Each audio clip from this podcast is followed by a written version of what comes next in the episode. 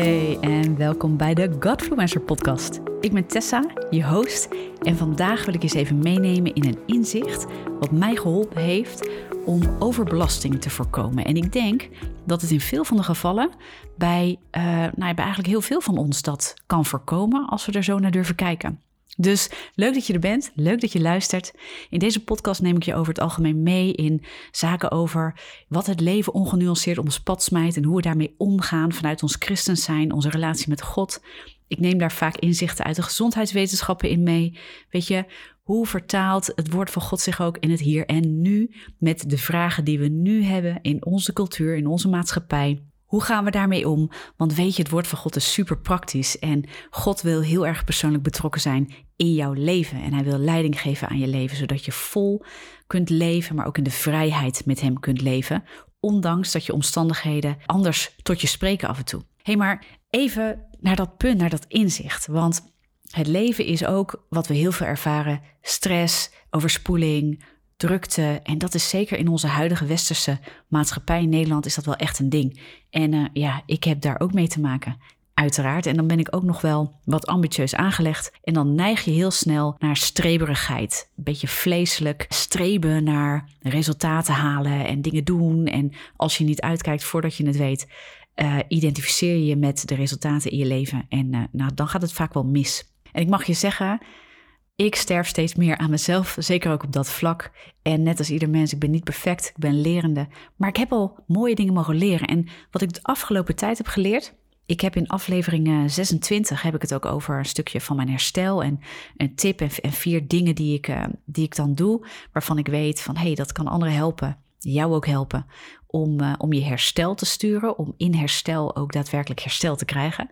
Maar er is een ding wat helpt om uh, eigenlijk over belasting ook veel meer te voorkomen. En dat inzicht dat kwam bij mij in de afgelopen periode, toen ik mijn boek aan het schrijven was. Ik heb samengewerkt uh, nou ja, met meerdere coaches al in mijn leven. En dingen komen in verschillende seizoenen en in verschillende fasen.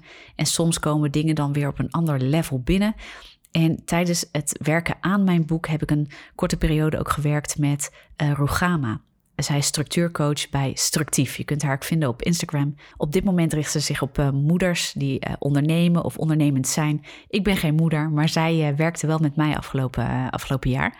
En weet je, toen ik in kaart aan het brengen was met haar van... joh, je bent een boek aan het schrijven, je hebt nu deadlines... je bent een eindsprint aan het trekken. Hoe ziet dat eruit in je agenda? Past dat eigenlijk wel?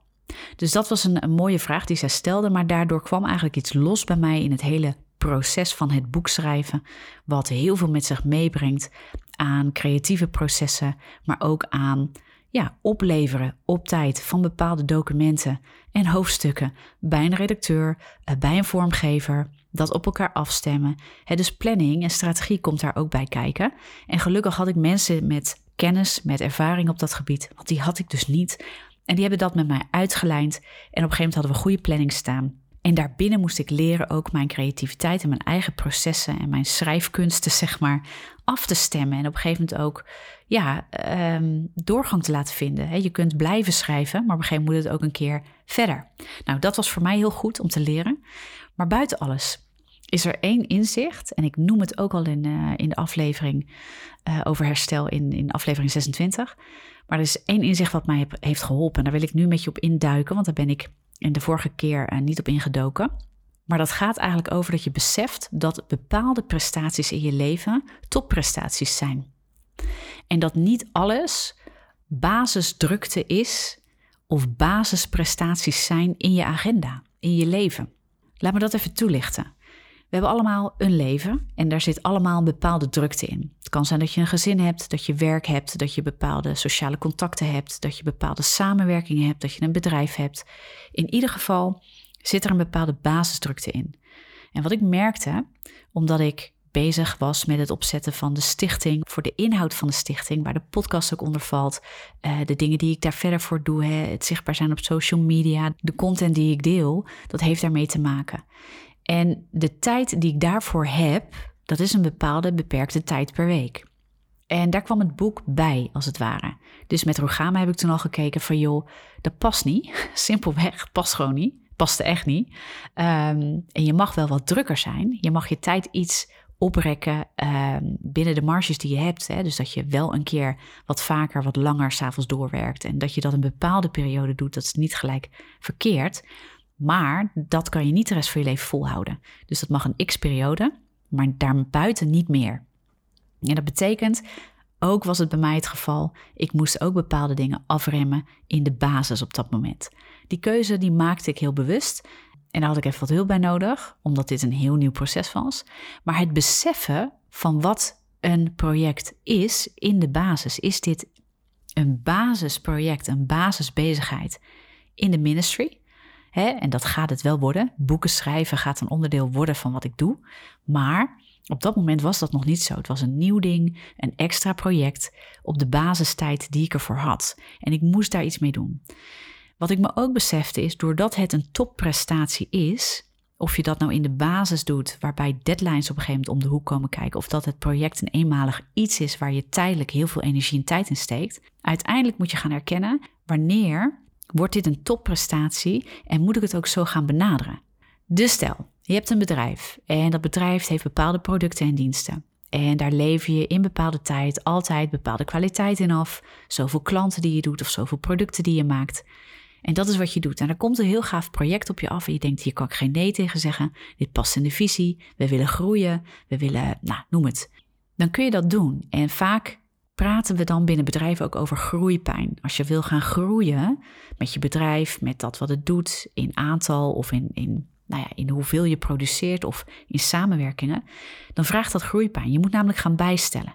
Er zal iets moeten veranderen omdat jij in de basistijd die je altijd voor je bedrijf hebt gehad, niet hetzelfde kunt blijven doen en daarbovenop in diezelfde basis nog een project erbij gaat dragen.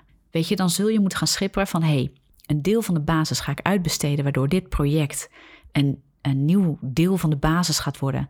Maar omdat we het delen uitbesteden of we nemen meer mensen aan of weet ik veel wat, dan kunnen we dat dus goed hebben. Dus we verbreden de basis als het ware. We creëren tijd door bijvoorbeeld mensen in te zetten, eh, waardoor dit gedragen kan worden en deze samenwerking of dit nieuwe product een basisonderdeel wordt. Maar het kan ook zijn dat je zegt, ja, dit is een project van drie maanden. Ik ga dat oppakken. Ik ga daar knetterhard voor werken.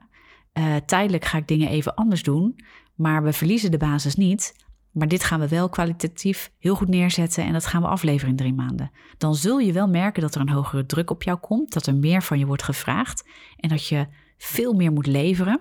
En zo kan het ook zijn dat je een bepaalde basis hebt waarbij er bepaalde seizoenen of fases of periodes zijn waarbij je ineens veel moet afleveren.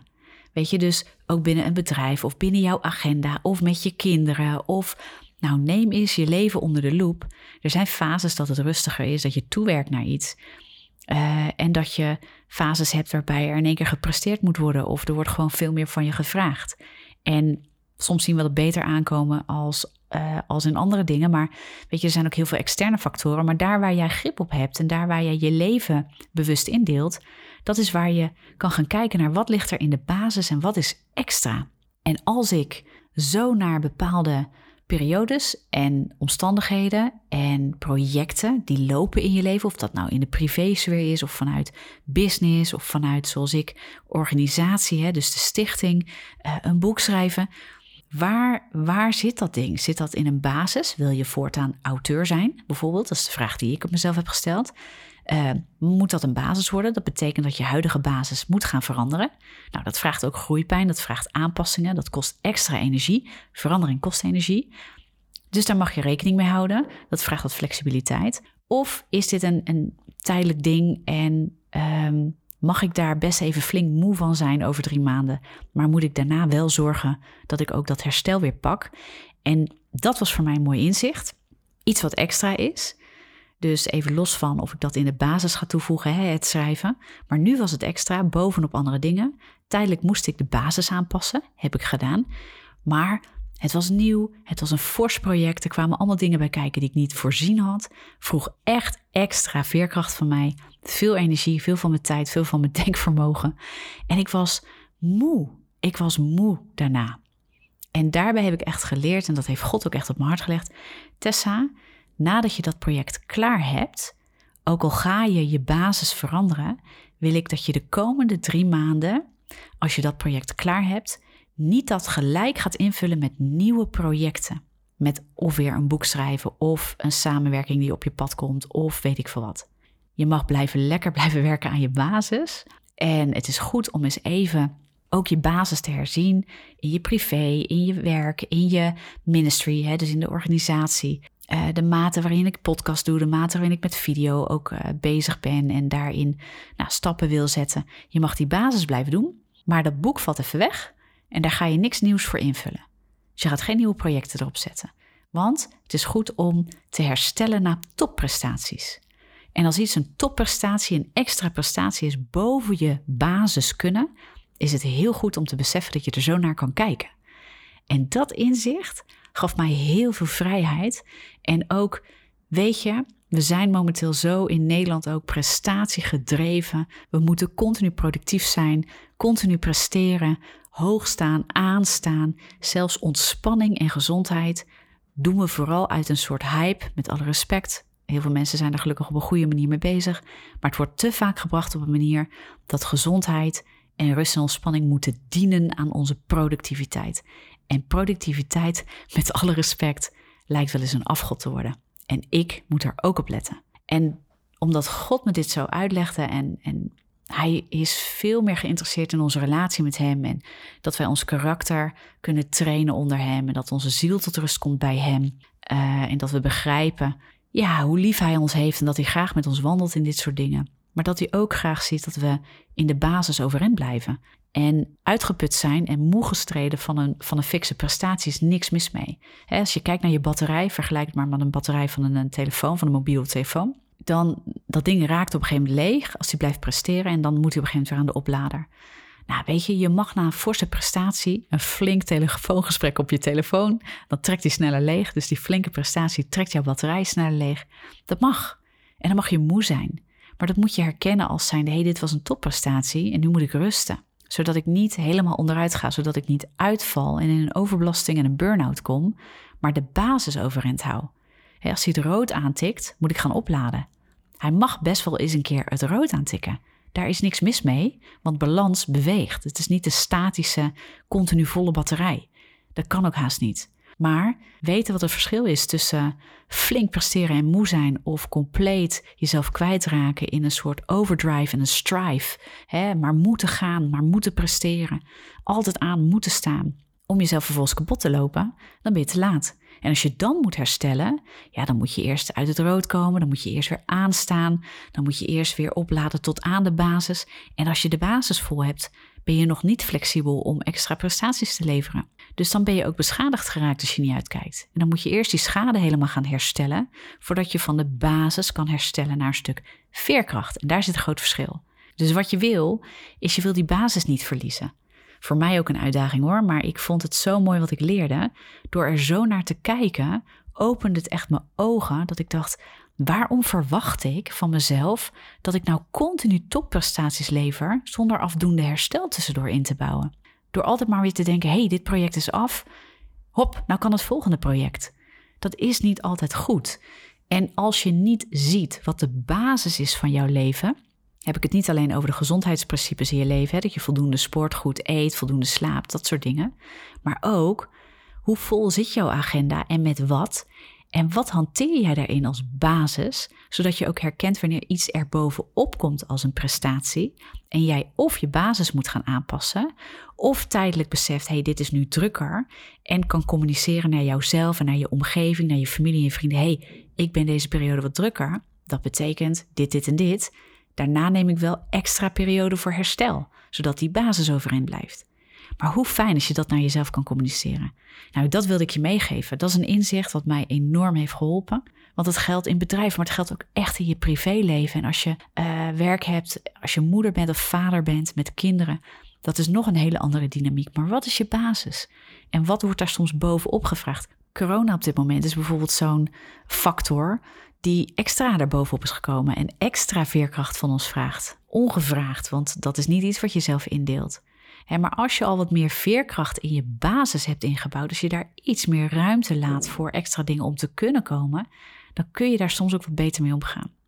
Nou, en of je nou zelf kiest voor een project of er komt iets op je af, is het fijn als de basis staat en jij daarbovenop regelmatig werkt aan die balans in die veerkracht. Dat die op en neer gaat, maar nooit onder je basis leegtrekt hey, daar wil ik je mee bemoedigen. Ik vind het gaaf om zo elke keer mooie inzichten met je te delen. En ik hoop dat je er heel veel van hebt. Laat, uh, laat een review achter. Dat kan uh, in ieder geval op iTunes, op Apple Podcast. Je mag het ook doen door me te mailen. Of door op Instagram uh, of op Facebook me even een bericht te sturen. Dat vind ik heel gaaf om te horen, want het bemoedigt ook om door te gaan. hey, en als je fan bent van de podcast en van de dingen die we doen, je mag partner worden. Daar zijn we altijd mee geholpen. De stichting draait echt op partners en daardoor word ik in tijd dus en in de basis steeds meer vrijgezet om veel meer content te maken. En de missie van de stichting is echt om alles gratis weg te geven. De content die we maken, heel praktisch. Hè, de rauwe vragen van het leven met de Bijbel en met een stukje gezondheidswetenschappen te beantwoorden. Maar ook de spirituele trends die er op dit moment zijn, die heel erg gekoppeld worden aan gezondheid en aan persoonlijke ontwikkeling. Om die ook te weerleggen met je en je daar antwoorden in te bieden, zodat je standpunten uh, kunt innemen, keuzes kunt maken uh, en weet waarom je dat doet, gebaseerd op je relatie met God en, uh, en zijn waarheid en zijn liefde. Dus uh, anyway, gaaf. Ik hoop dat dit je weer veel heeft uh, mogen brengen. Dat het je bemoedigt. Dat je daardoor denkt: hey, dit is ook een inzicht wat mij kan helpen. Deel de podcast dan ook zeker met andere mensen. En ik spreek je heel graag snel weer.